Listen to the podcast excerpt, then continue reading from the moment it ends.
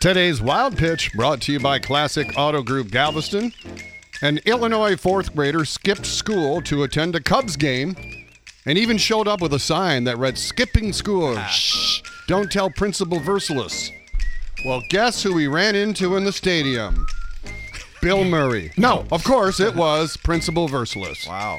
You know, I recall another student that had a similar incident, Dean. How could I possibly be expected to handle school on a day like this?